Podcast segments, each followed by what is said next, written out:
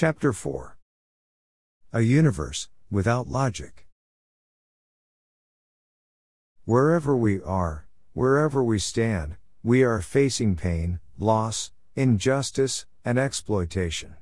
But, instead of recognizing it and talking about it, we prefer to fall silent and hide it under the carpet. We use phrases like karma. At least she did not suffer. It was God's will. Etc.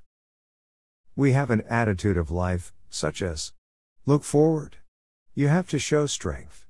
Think positive. All these are fine. But they are not enough.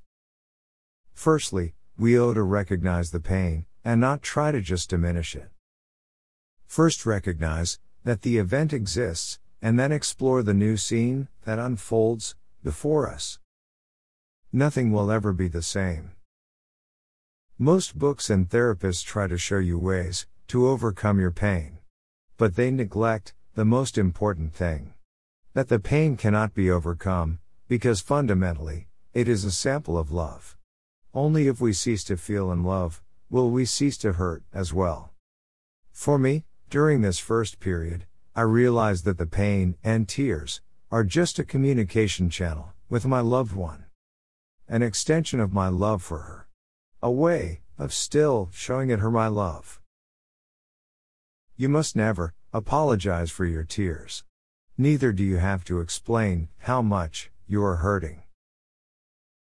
You do not need to explain the magnitude of the love it is hiding. Love cannot be measured or controlled. Neither can we choose how we express it. We all have to recognize that the new setting may be fearsomely difficult for some.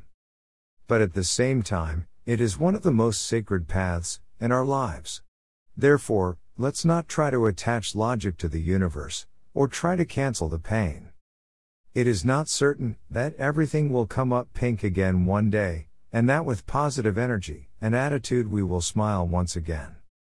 We cannot cancel pain, just because we do not like it. It exists, and it is there. We grow up with a culture where pain is seen as a bad thing, and we should always see the positive side of things. I agree.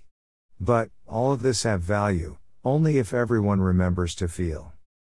In order to feel, you have to know both sides of the coin of life. Both love and pain. Alternatively, we will never be whole and we will always be lacking. All of us, suffering a loss, we watch as we are not being treated as whole. At the time when we want to be supported and heard, all or maybe most, do not realize it, and they try to make us move past it, instead of absorbing with us the wisdom that a huge loss brings. Obviously, I did not become a guru suddenly or the world's wisest man. But, through my experience, my trauma, and the loneliness, I better realized some things about myself, and life, in general. Perhaps I am too blunt and too real. Perhaps my words will give consolation and light. It is my belief that Western societies are missing such opinions and writings. There is a big gap in the bibliography, regarding grief, in modern times. During these nine months, I have read many articles, books, websites.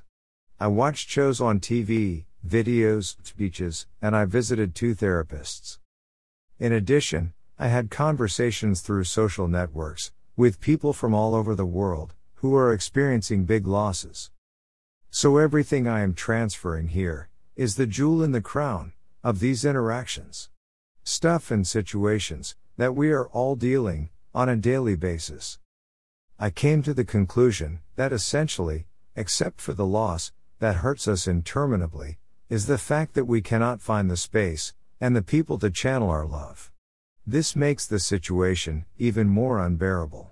So, I am sorry if we seek companion to tell the stories again and again sometimes.